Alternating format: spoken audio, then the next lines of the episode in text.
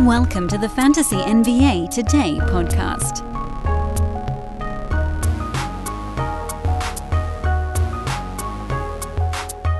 To this day, I haven't decided if I want to just let that music roll out or if I want to start talking over it.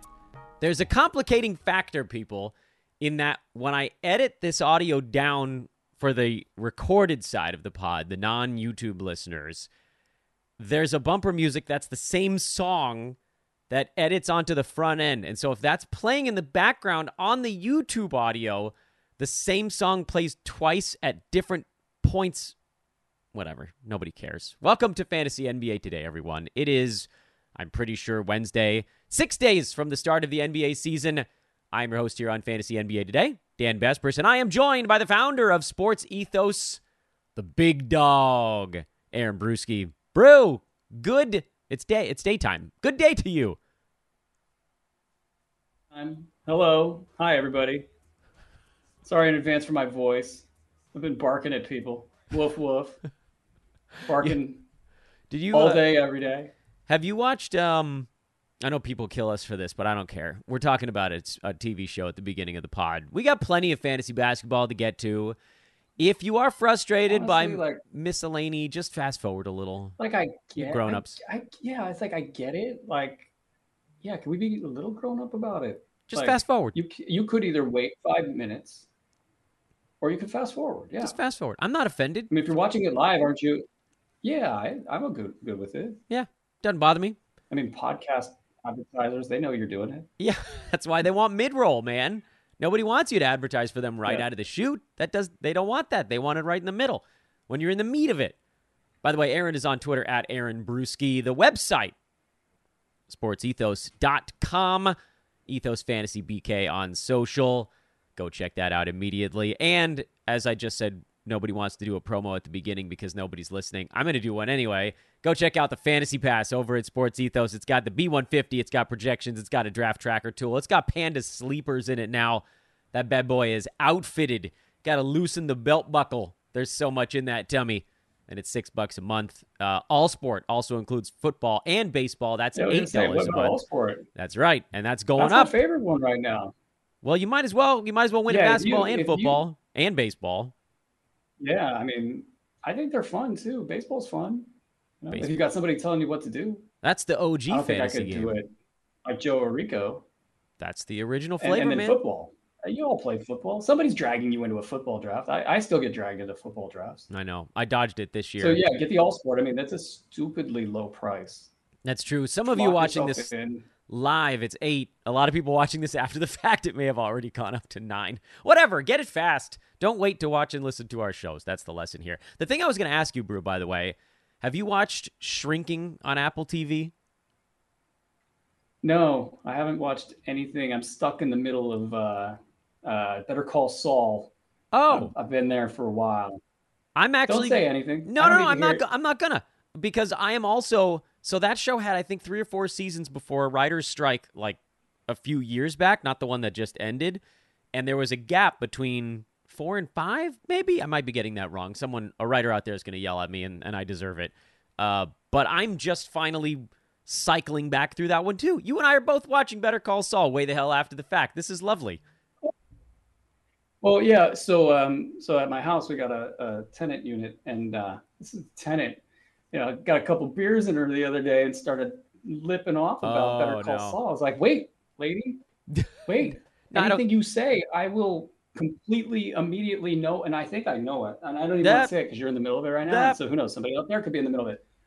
Anything I say will tip you off. Yeah, like, I don't... she tipped me off, and see, I'm just going to shut up. I don't want to say anything. No, no. Nothing at all. I'm just done. We're done just talking about it. It's all good, man. That's all. You, you, we'll leave it at that. Ladies, man, four twenty, who wants to be mad at us? You know, I'm just I done. Hope, I hope that that's Tim Meadows. Let's talk. By the way, fantasy basketball. All right, so let's navigate a draft. Ladies, man, four twenty. Yeah, I thought you were talking about the ladies, yeah, man. Uh, I'm not going to get sidetracked by a ladies, man discussion because you know that's my thing with Bogman. Me and Boggs, man, we go back and forth on ladies' man. I'll believe it if I believe it when I see it that you can stop talking about the ladies. I can't. Man. I love Any that. I love so-called that. Fish sandwiches. So you don't want a fish sandwich?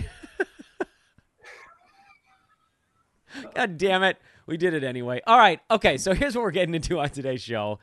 Uh, how to navigate a draft. This is a big, big picture item that I think a lot of folks are actually struggling with. It's something that experts, novices, each have different areas where they scuffle on draft days. And so in my mind, I was trying to go through, okay, what are things that I struggled with when I was first starting out?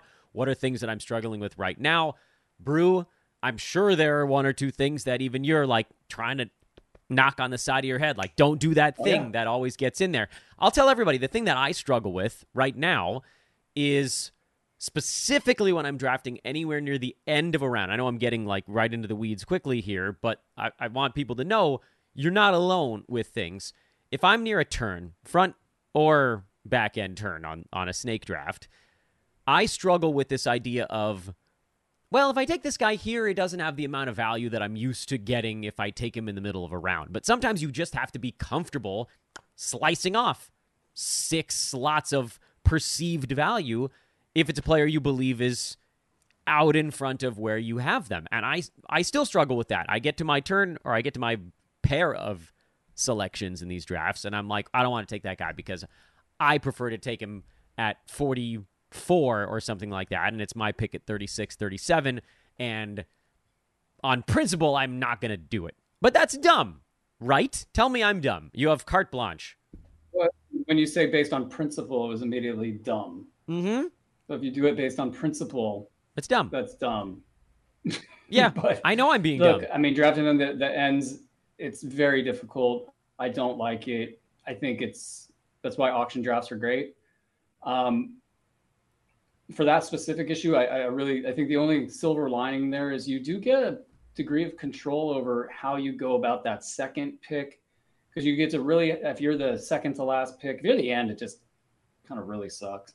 But if you got one or two G Ms on the outside of you heading into that turn, you can look at their uh, lineups and determine, you know, have they gone just gonzo on centers? And then you're looking at a center and you're like, okay, well, I shouldn't take that center first. I'll take that center second because they don't need a center. Pretty easy stuff right there. Um, you do got to take your shots. And, and I think in that spot, more than anything, you really do got to game out your draft. Like you got to understand what the, where the pockets of value are. And, and that's something I'm probably thirty drafts deep now. Um, you know, of drafts I actually care about. And by the way, the draft tracker is amazing. I've done one draft, no way by the way. Hell, I'd have been able to... You've done thirty and I've done yeah, one. Oh. I know. Wow. I know. It was yesterday. It was what a keeper. What you doing over there? It was a keeper draft. I draft as close as I can to the start of the season. I know you have really fair. important ones around that's, that that's time as well. Fair. So, it, you know, stuff comes up. Guys get hurt. I think who Jared Allen is going to miss the beginning of the season, right? Isn't that a thing? Like, these are... Why you draft late? Yeah, he might be back. I think they're expecting yeah, yeah. Him. Anyway, it doesn't matter. That's not I even like the main it. point there. Uh, what about you? Let me start with you on this one, and then we'll go to sort of the laundry list. Is there something that you, even after multiple decades of this, of being an analyst, of like staring at this stuff all day, all night, every day, and doing, you're probably almost into the thousands of drafts, if you not might actually be in the thousands of fantasy drafts. What do you still struggle with? Steals. Steals? Constantly. That's weird. Steals. Why? No joke. I mean, because, yeah, no, I mean, I think the market doesn't understand the value of steals. They're everywhere. I, I mean, so basically, I end up playing against myself so much because at some point in time, the steals will be there. And so... when you're looking in terms of pure value, sometimes you're going to end up taking somebody a little bit later um, or, or or taking a guy that you have ranked lower, you know, ex, you have a lower expectation for, however you want to put it. And you're taking them because you know you're going to get those steals later. And it took me forever to really stop doing that. I still do it. And it, and I, I find myself drafting these kind of weird inverse, you know, inverse teams where they're completely... not who I think is the best at that draft slot. And it's fine because I know that I'm going to get those steals. So if we're measuring in terms of pure value, yeah, I'm going to take a little bit of a loss on that stuff. But if you do it the other way and, and, and you're going to lap the field in steals or, you know, win by some stupid amount, you're also not doing it right that way. So that's, that's my personal thing. And I think that's more a function of the market, you know, and, and of anything than anything else. If these guys were correctly ranked, then I wouldn't have that problem. Um, so that's a big one. And then league settings, that's absolutely everything. Positionality, one center versus two centers. That's, I think, the first thing you got to look at in a draft is, is it one center or two centers? And I see a lot of people banging on, on two center leagues. And I actually like it. I think it, it creates a scarcity and it creates a need to make a choice early on in a draft. Am I going to take care of this? Or am I going to look at this list of centers that I have that I know I can get late and, and rely on that? Yeah. And if and you, that's if been you, something I've been kind of going back on. Yeah. I was going to say, cause like, yeah, you, you roll could, the you dice could a hang bit. Yourself out to dry that way. If you don't get them, you're, you're screwed. There isn't, there isn't a way to come back yeah. from that. If you get to the end, you're like, oh crap, I didn't get the two I needed. That's well. And, and centers are interesting. No, yeah. Go ahead. Because it's like, on one hand, if you can nail down centers, it helps your team so much in, in so many different ways. Um, so they, and especially in a two center format. And, and I think it's even true in a one center format, because it just depends on settings, of course, but like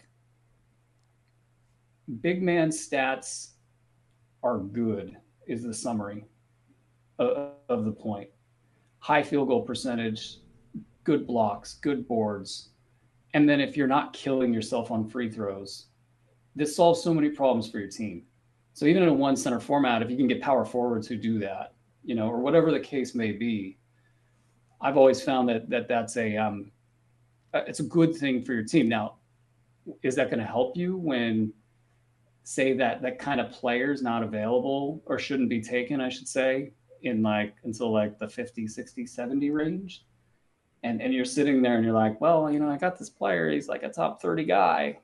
You know, should I go for a center, nail this thing down, get the right stat set that I would like, and leave this thirty on the table here, you know, this this thirty ranked player on the table? And that's the in and out of the draft that I think is fascinating, whether it's a snake draft or it's an auction draft. You just constantly are being put on some very strategic decisions in real time. Um, uh, with the fast clock, interesting things happen. Um, again, the draft tracker, like without a t- tool like that, I don't know how you compete. Um, and in this case, with the draft tracker I have, that we have, I should say, you can go so fast with it. Like, and that's so important. If you've got a clock that's a sixty second clock, um, I mean, some people get crazy and take that thing down even lower.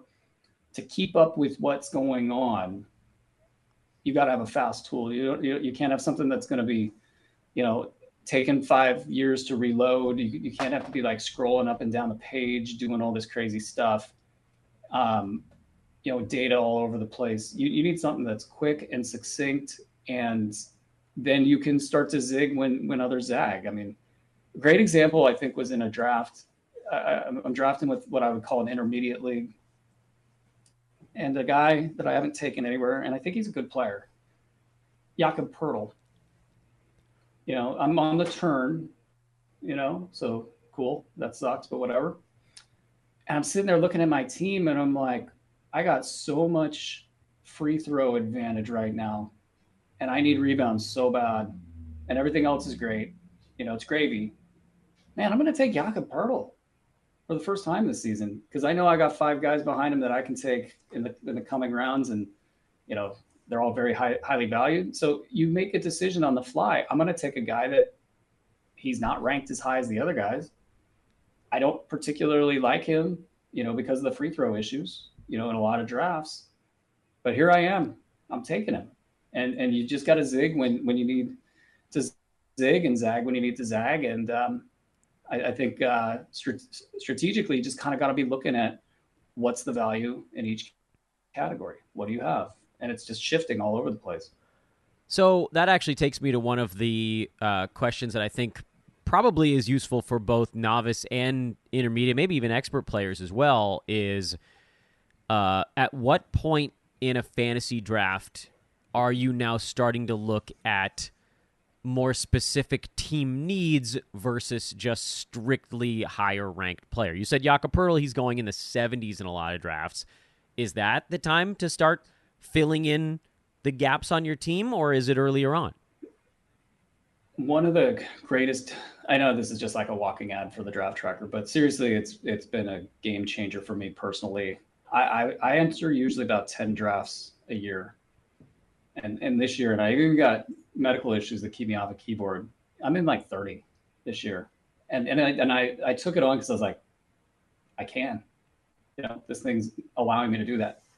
To answer your question, the thing will, it, it's got a bunch of different settings. One of them is you can have it set to show totals for the entire year. So yeah, okay, sixth round, seventh round, I've made my plays. They've all kind of been, let's just say they were by the book and they were all great plays or whatever, you know, I feel great about it. But then you look at your team and you're like, man, I'm going to get a one in rebounds if I don't do something about it. You know, if you're head to head and you intend to punt rebounds, whatever it might be, that's another story. You know, that's a strategy. But a lot of times, five or six players come off the board. You did a good thing. You got what would be five or six top thirty players. You know, you're just kicking ass. Great job. Now what? Are you going to just throw this thing off the rails because you didn't get ahead of the, the need for your team when you could make a difference? And, and, and how you know when you're looking at totals, say you're just completely down in rebounds. We'll just keep using that as the example. And, and you're like looking at these totals and you're like, man, there's like three or four guys on the board that get over three hundred rebounds in a season. And everybody else is getting less than that, or and they're all really bunched up at these super low numbers. And you're like, and there's only like five guys left in the draft that can actually deal with this deficiency I have. Then you go, all right, three of these guys, I know I can get round twelve, whatever, you know, so I, those, they're my safety blanket. These two guys, I got to make a choice. I either got to go on them right now, or I'm looking at the other side of the equation, and this tool will, will bring all the players that you should be looking at right up into your line of sight. And it's like, are those guys worth it to pass up on what might be my only chance to effectively win this league? Because if you're going to go down heavy in a category and get a one in it, you might as well have been punting it from the beginning. And so you do need to um, look at it almost existentially in round six or seven or eight. If you do end up, you did a good thing, you drafted all the right guys, but for whatever reason, the deficiencies are what they are. And you only have two rounds to address them because it's impossible after that point to do so. And a tool like the draft tracker just makes it stupid easy to see where the where the lines are, where the cut lines are, so to speak, in your decision-making process. So you're just evaluating at that point, can I sneak in another high-value guy, or do I got to go for the thing that absolutely matters right now?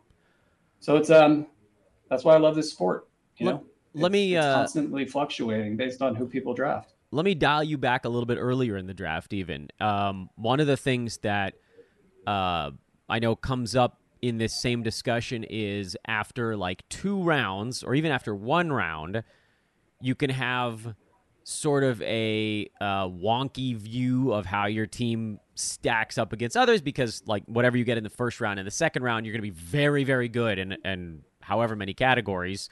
And like, it does feel like the days of traditional big, small pairing in the first and second round are kind of over. Well, maybe I should ask you about that.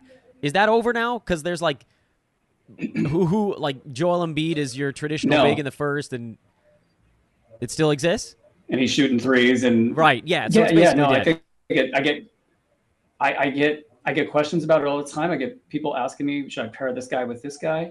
I'd say half of the questions I think are are good questions in the sense that they are actually the right question to be asking. The other half are, to me, like no, I, I just take the best player, you know. Because whatever whatever you're thinking here is not, you know, the juice isn't worth the squeeze on whatever your idea is. Um, but yeah, no, it's, you you find people are doing that. And then you just have to know what is what. Like sometimes like you get two of the highest assist players in the league. Yeah, you're probably okay in that category the rest of the way. Um, You get two of the highest block guys. early on, you might be good the rest of the way. You need to to really think about, you know, how that all stacks up. Um, and, and it, I don't know if it comes into play with like your third or your fourth selection, but it definitely comes into play soon. And if you don't have some degree of, of knowledge about what you're doing at that point in time, you will end up wasting value. So it's, it's just about not wasting value and, and tracking where you're at between the categories. That's, that's the way that you, you keep from doing that. And then you can even find more pockets of value once you get to that spot, because you might take a guy that's got a pretty high A D P. It's not somebody you would normally take. And then you're going to get the guy that you had highly ranked after that. And it's maybe not a move you, you would have made if you weren't open to the idea of taking somebody who you had had ranked lower. And it kind of comes back to that ego thing. It's like, okay, I think this guy's better. I think he's got a better value. I've, I've got him ranked higher in the B one fifty. But man, this player right here, you know, man, I got to take him like ten slots early over A D P.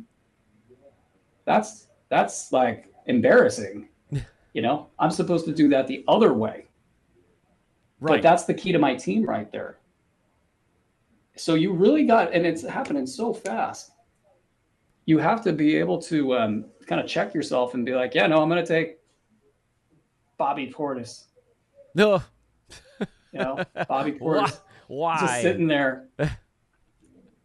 You know, he's got his one thirty A D P or whatever. And I'm like, man, I got to take this guy at one ten. Just because that's the one Bobby that Portis. If it slips through.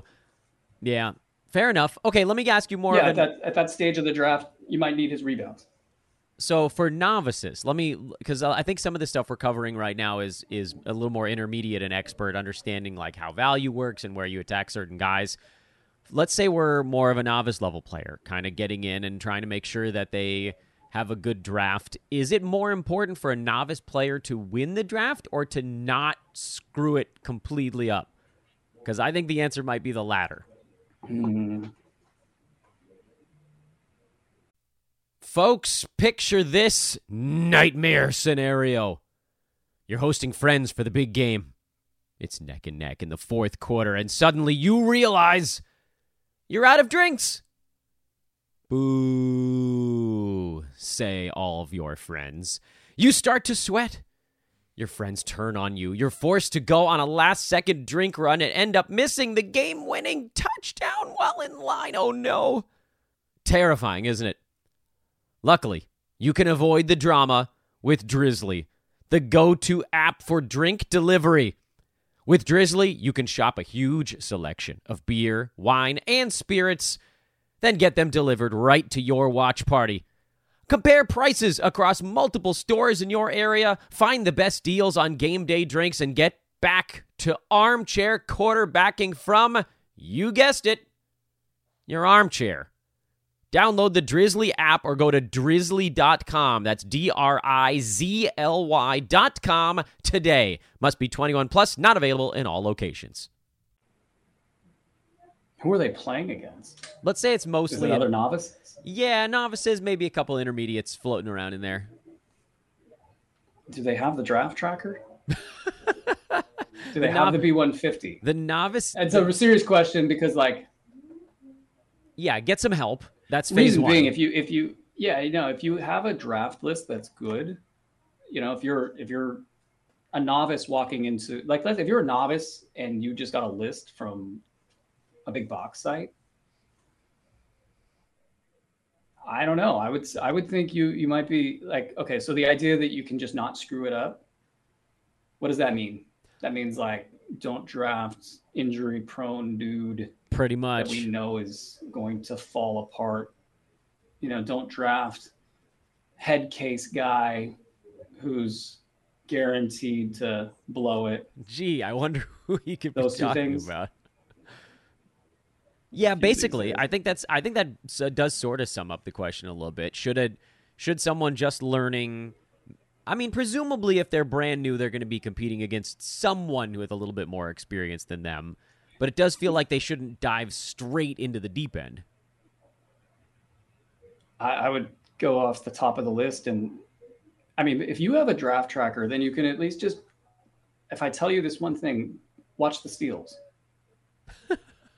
That's your thing. Watch the steal because they, they they're available. They're everywhere.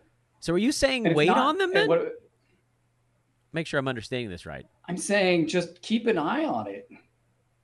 Like if you if you're going to lap the field in that category, it's too much. I think as a novice, if you take one thing from this sort of kind of wonky discussion, take that one thing.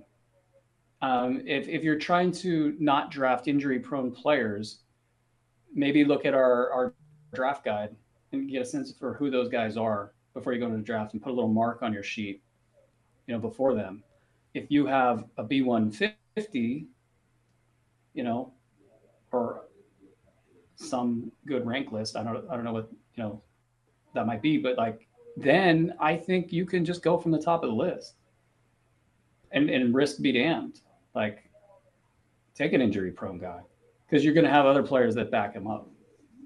Do you, good. There's been, um, man, I've been trying to push back on this on, on social a little bit, by the way, talking to Aaron Bruski at Aaron Bruski on social. Um, there's been a push to, I think, look, and you and I have talked about this a little bit on a previous show, but I think this is actually relevant for both intermediate or both novice and intermediate, maybe not as much for expert level players because they probably already know how they feel about it. And I don't know that you and I yelling at them is going to change it either way. I think there's been a push lately to not look at totals ranks as much. And I, I just, I feel like folks have tried to oversimplify fantasy in a way that doesn't actually work. Because anybody that's listened to, to my show for the last half decade knows my number one job, I'm trying to make fantasy basketball a little bit easier for people listening. Here is the, we I get it, we don't all have two, three, four hundred hours. This is what analysts, we're spending our time on, so hopefully you don't have to, basically. Let me present this to you in a way that is uh easy for your brain to process. We're going to try to go find values in a way that doesn't require you to do nine thousand hours of digging. But so I get it on paper, the idea of trying to simplify the way that we look at these things, but I just don't think that's a way that's reasonable to do. I think that totals make a lot of sense in certain areas, and per game makes sense in certain areas as well, where you can kind of look at one or the other or both. What does a novice or intermediate fantasy player need to know when they're looking at totals ranks, per game ranks? Is it as simple as, is this guy injury prone or not? Or is there more going on than that? Yeah, I think it's, is it, are they injury prone or not? Um, that question is sort of the difference in a nutshell between a per game and a totals rank. And, and it's, I mean, if you're looking at a novice and, and trying to help them be better, I'm kind of thinking of a, of a guy. I can't remember his name. I can, but I can't say it. uh, his uh, philosophy was he just takes freaking good players. Like, you know, I, I'm, I'm misplacing a word there. What he meant by that is kind of like stats be damned. I just want the best players out there. Um, so that's a that's a piece of advice that, it's not optimizing the, the assets at all, but it is a pretty good piece of advice in the sense that, you know, if you're, if you look at nine categories or eight categories and you're just like, whoa, whoa, whoa, this is too much. You know, you could come back to that, you know, pick good players. I know breaking news here on the show is uh, you pick good players and, and, and you win.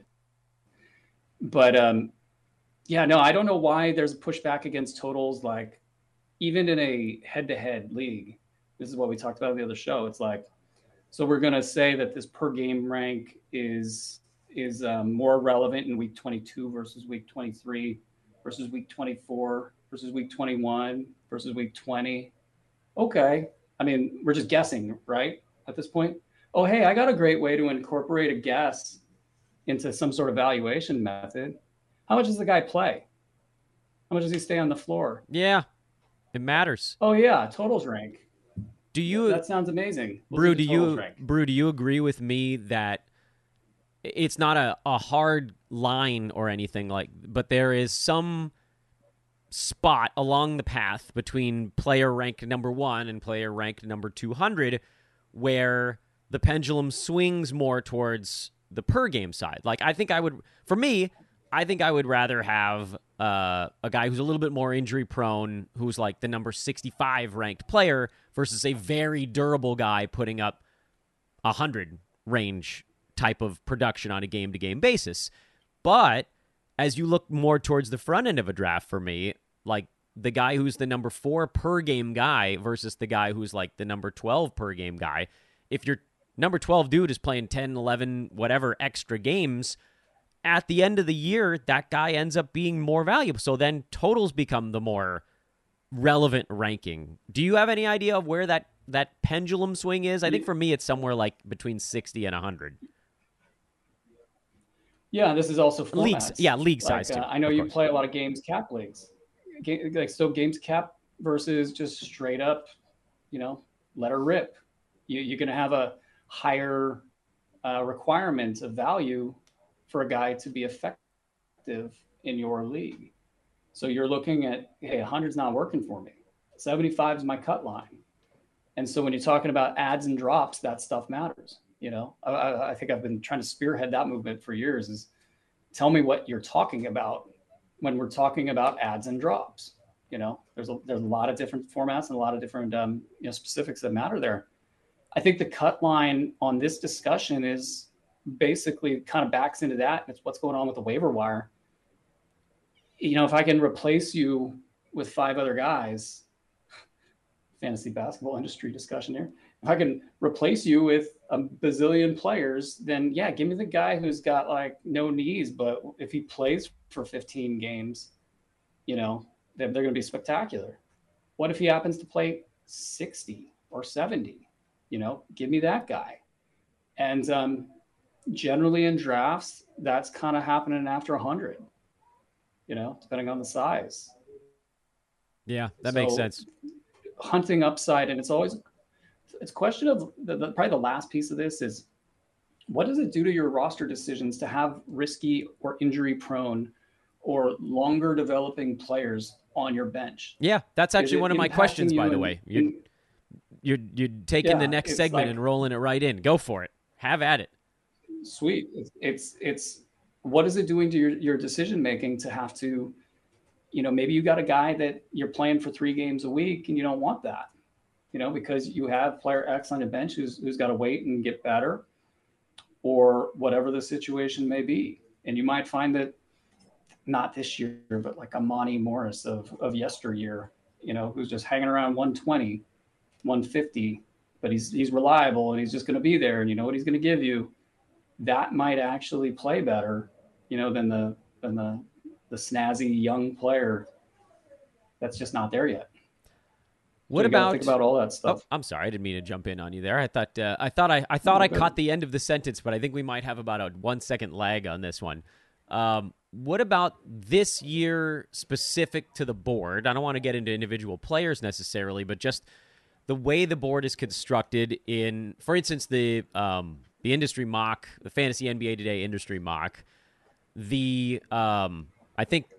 Five, uh, one, two, three, four, five. I think there were seven centers that came off the board in the first four rounds combined, which, by the way, that's quite low for a year where everybody's talking about how many centers there are. But then, to no one's surprise, I think there were something like twelve that came off in the next three rounds. So things like that, Brew, now that you've done thirty drafts, what sort of draft arc do you think makes sense this year? Should folks be trying to target guard stats early, with the exception of a few, you know, unicorn-esque centers, Jokic, Embiid, guys like that, that are obviously going to go at the top of drafts? Is there a right or wrong strategy? Like, if you get your bigs early, now you don't have to be a part of that run in the middle rounds. I know there's so many ways to skin a cat, but what feels like the sort of path of least resistance is the way I'll frame it for this season, in terms of how to collect your stats? So I think with like one center versus two center leagues, I almost find the question somewhat irrelevant, in the sense that you still need to win those big man stat categories, whether or not you're using them out of a utility slot, or maybe they also qualify at power forward. So how it's it's basic roster construction. You know, I've played in a couple leagues that have zero position requirements, and they're just like, have at it. You just know, ten build starters. Build your team the way you want. ten utility slots? Yep, just ten starters. And you, wow. Yeah, exactly.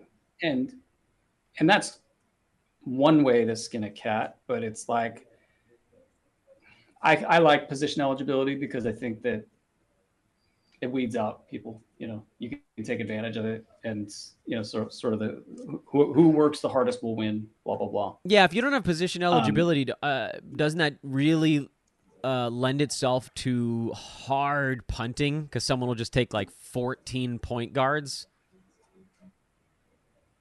If it works. Yeah, maybe. Yeah, if it works. I mean, that's the key question: is is what can you actually pull off? You know, with that strategy. Um, but yeah, no, I, I think with the center question, it's a, it's a fun one because you kind of have to ask that question at every stage minus like first, second, third round. I think you're at that stage, you're taking the player you like. Kind of, maybe that's a question that's a tiebreaker, tiebreaker kind of question. Say you got four guys that are available that would be on your short list of players.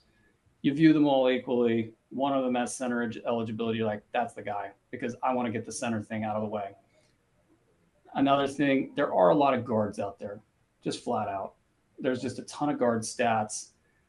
I don't want to say that it's like you can just sit there and wait on it. I don't think you can do that. Um, I wouldn't say that the problem's that pronounced, but there are a lot of guard stats out there. And then necessarily, I think the forwards market is kind of annually a little bit dry. And it, it, it's the same situation with forwards and centers. It's like, okay, do I want to get really crushed in either of these areas? And if not, okay, I got to take somebody who's lower valued than I would have wanted to take. You know, I'm not winning by three rounds on this guy, but it gets me out of a problem of having to pick from the bottom of the bucket later on with these guys, and how much do I like the back end players in those buckets? So you, you're coming across a player that might alleviate the pressure in those areas. Maybe got to take them early.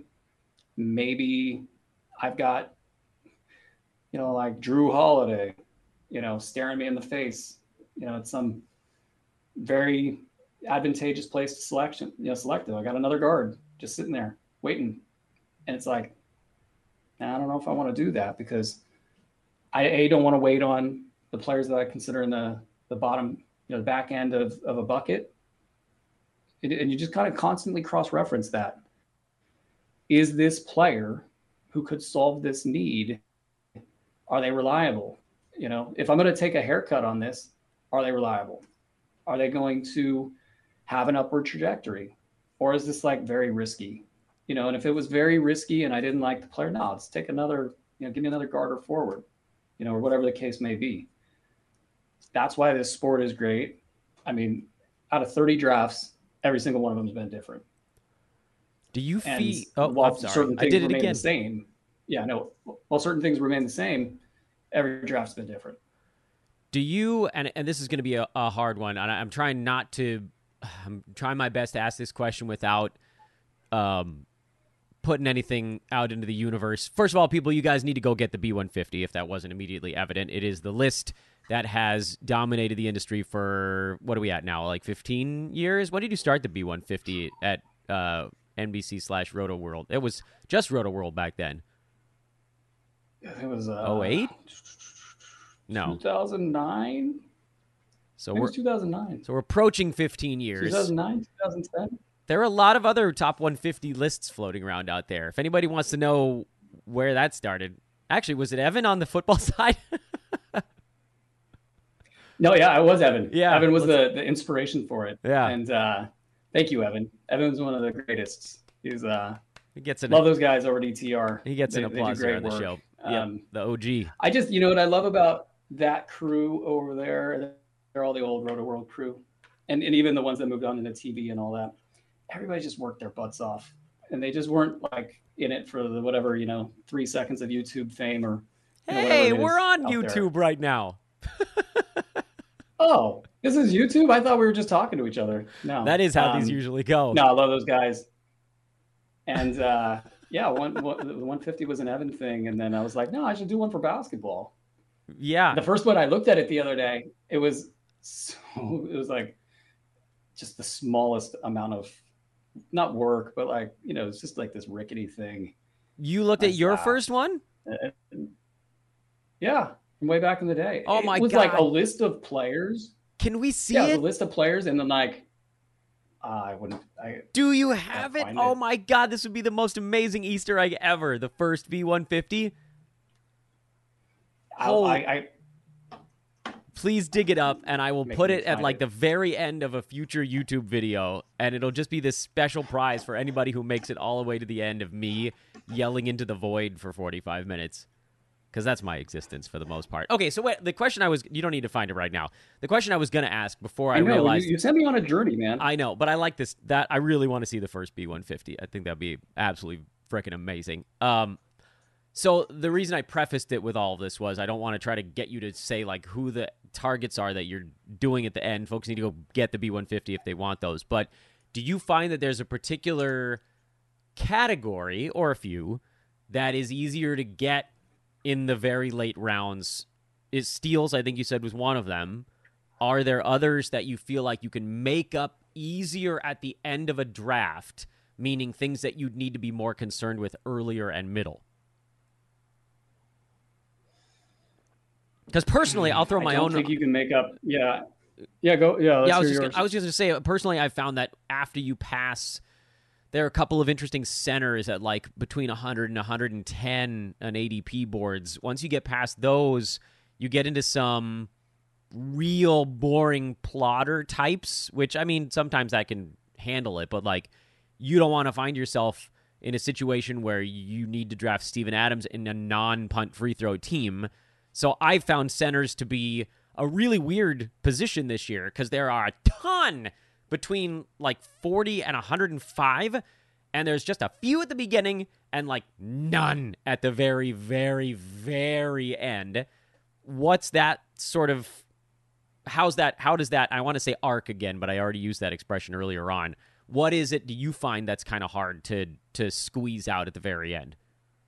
Giggity. I think percentages are, are it's so funny because so many people just fade percentages in every respect. They're like, don't care. It's not a thing. Don't need them. Whatever. You know, I'm punting this, or, or a player that's, you know, good in percentages, but kind of bad everywhere else. They're like, nah, that player's not worth anything. Percentages though, um, as you get to the, bo- the bottom of your draft and the back ends of your rosters, like players just simply aren't going to play enough to impact your percentages. So at the end, if you're chasing there, you're chasing, you know, you're, you're, you're, you're kind of screwed there. Um, but I think the traditional ones are, I mean, I think steals are available, and that's, that's just a, that's more of a take on the market itself. But, you know, a lot of years threes are available late. I've been noticing that they haven't been as available late this year compared to previous years. So I would, I, I would, I'm more interested in looking at that deeper, but, but it's usually, it's the points, it's the assists, and the, and, and typically the blocks. So those three things. Um, and you know, it's been interesting. Conversely, this year, I've been able to find those late, hmm. more so than previous years. They're not there. You know, it's not just like sitting there waiting to be had. I mean, some years it feels like after like round nine or ten, you can't get a point and you can't get an assist. Yeah. Just flat out. There's a couple of them this year. You can't do it. Yeah. You, you got to yeah, be, I don't know. I mean, you got to be comfortable going old as dirt with a few of those things, but nobody, nobody wants to walk down that path with me. There, you know what, man, there are a lot of values late. I, I'm drafting in, to the two twenties right now, two thirties, two forties with guys that are hitting like a one thirty, one forty, one fifty rank. Guess what's coming so up, everybody? I mean, that you gave me a perfect segue. thirty deep is coming up, Brew. thirty deep's coming up. Yes. That's the heavy hitters, I, I man. I know. I'm excited. Can we? Uh, well, you know what I'm not excited about is freaking Mike Pandador. Oh, my God. He says that tongue-in-cheek, though. Panda is our has long been our secret weapon we here Panda. At Sports Ethos. Two-time winner in, what, five years? He's destroying that damn league. And he beat me in the finals. Well, so you got to keep reminding does, me of that. He does the best player previews in the industry, and it's so not even close. Yeah, it's not close. Like, any player preview written anywhere else is never going to be as good as what Panda does. So he's just five hundred players deep. And that's he's why he wins thirty deep, because the rest of us are dicking around at pick three hundred forty. Well, he's like, this is my guy, this is my guy, this is my guy. And, and he and I share intel, so it's like there's no secrets between the two of us. And and it's so it's like, it's really fresh. I'm sure he has the same thoughts. It's like, I just know when Panda's got two picks between me and whoever I go, there's two yeah, that are not, off the board. Yeah, you're not going to get your guy. Just guaranteed. No, and, and we're talking in the, the context of thirty deep. You know, there are like thirty picks or fifty picks even, you know, that are going to happen between the time you go and you get your next pick. And so, I mean, you know that going into it. I'm like thinking, if not for Panda, I'm going to get this player. And every single year he just snakes me. It's terrible. Yep. And he but, won again. And then he wins. And then he wins. Yeah. Oh. I really thought I had last year. Yeah, so I guess we don't need to go we... too far down that rabbit hole. It makes me feel sad again that I got to the finals and lost to Panda. Arrgh, Panda. Uh, that's coming up. That's going to be fun. You've got your, I know you don't want to talk about it too much, but you've got your big leagues coming up this weekend, right? Yeah. Yep. Yeah. Um, high stakes leagues. And again, literally the draft tracker has opened it up for me to be able to be in more drafts than I've ever been in. So it's exciting. I love it. I feel like I've, you know, you, you, you prepare for a test and you know, you're ready and you're not even worried about it. You just go in, you're going to take the test, you're going to walk out. You just know you did a good job. So that's the feel right now. Um, Andre Lemos, amazing, you know, just asset for this team in general, but working with him on this stuff, um, as discussed in, in previous shows, being able to rely on him for the data entry, but also the basketball analysis. He and I have been able to bounce all sorts of ideas that we would have just never gotten to um, if I was doing it on my own. And uh, yeah, no, I feel like every stone's been turned. It's good. We're ready. I love it. Uh, any other thoughts on helping a novice navigate a draft before we uh, put a little bow on this bad boy? You got to have a draft tracker. I mean, that's just outside of that. Um, Oops. I would say if you've got a good list,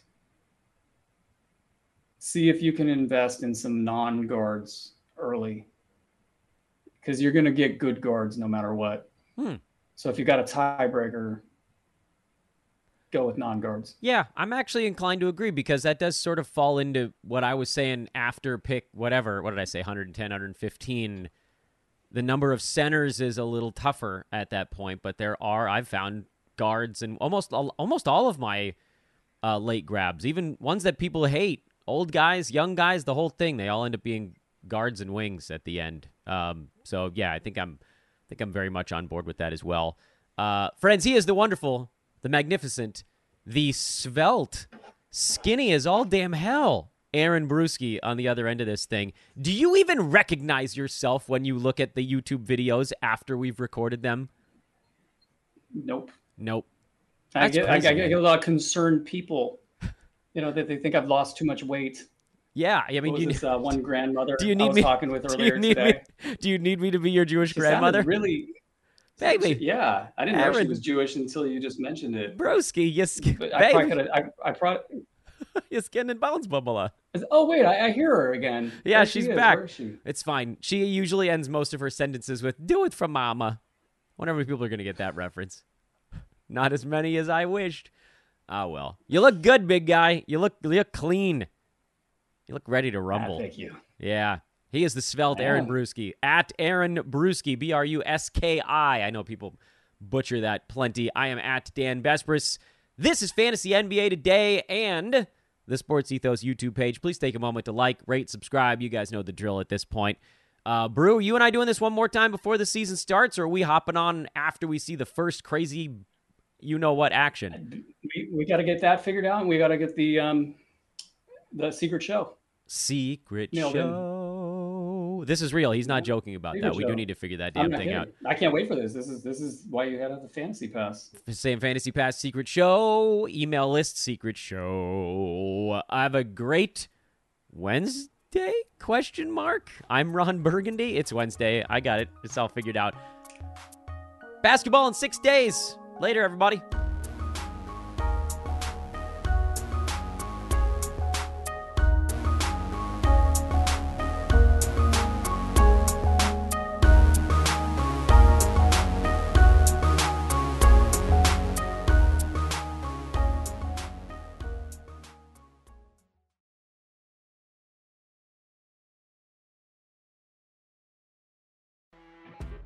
You know when you're listening to a true crime story that has an unbelievable plot twist that makes you stop in your tracks?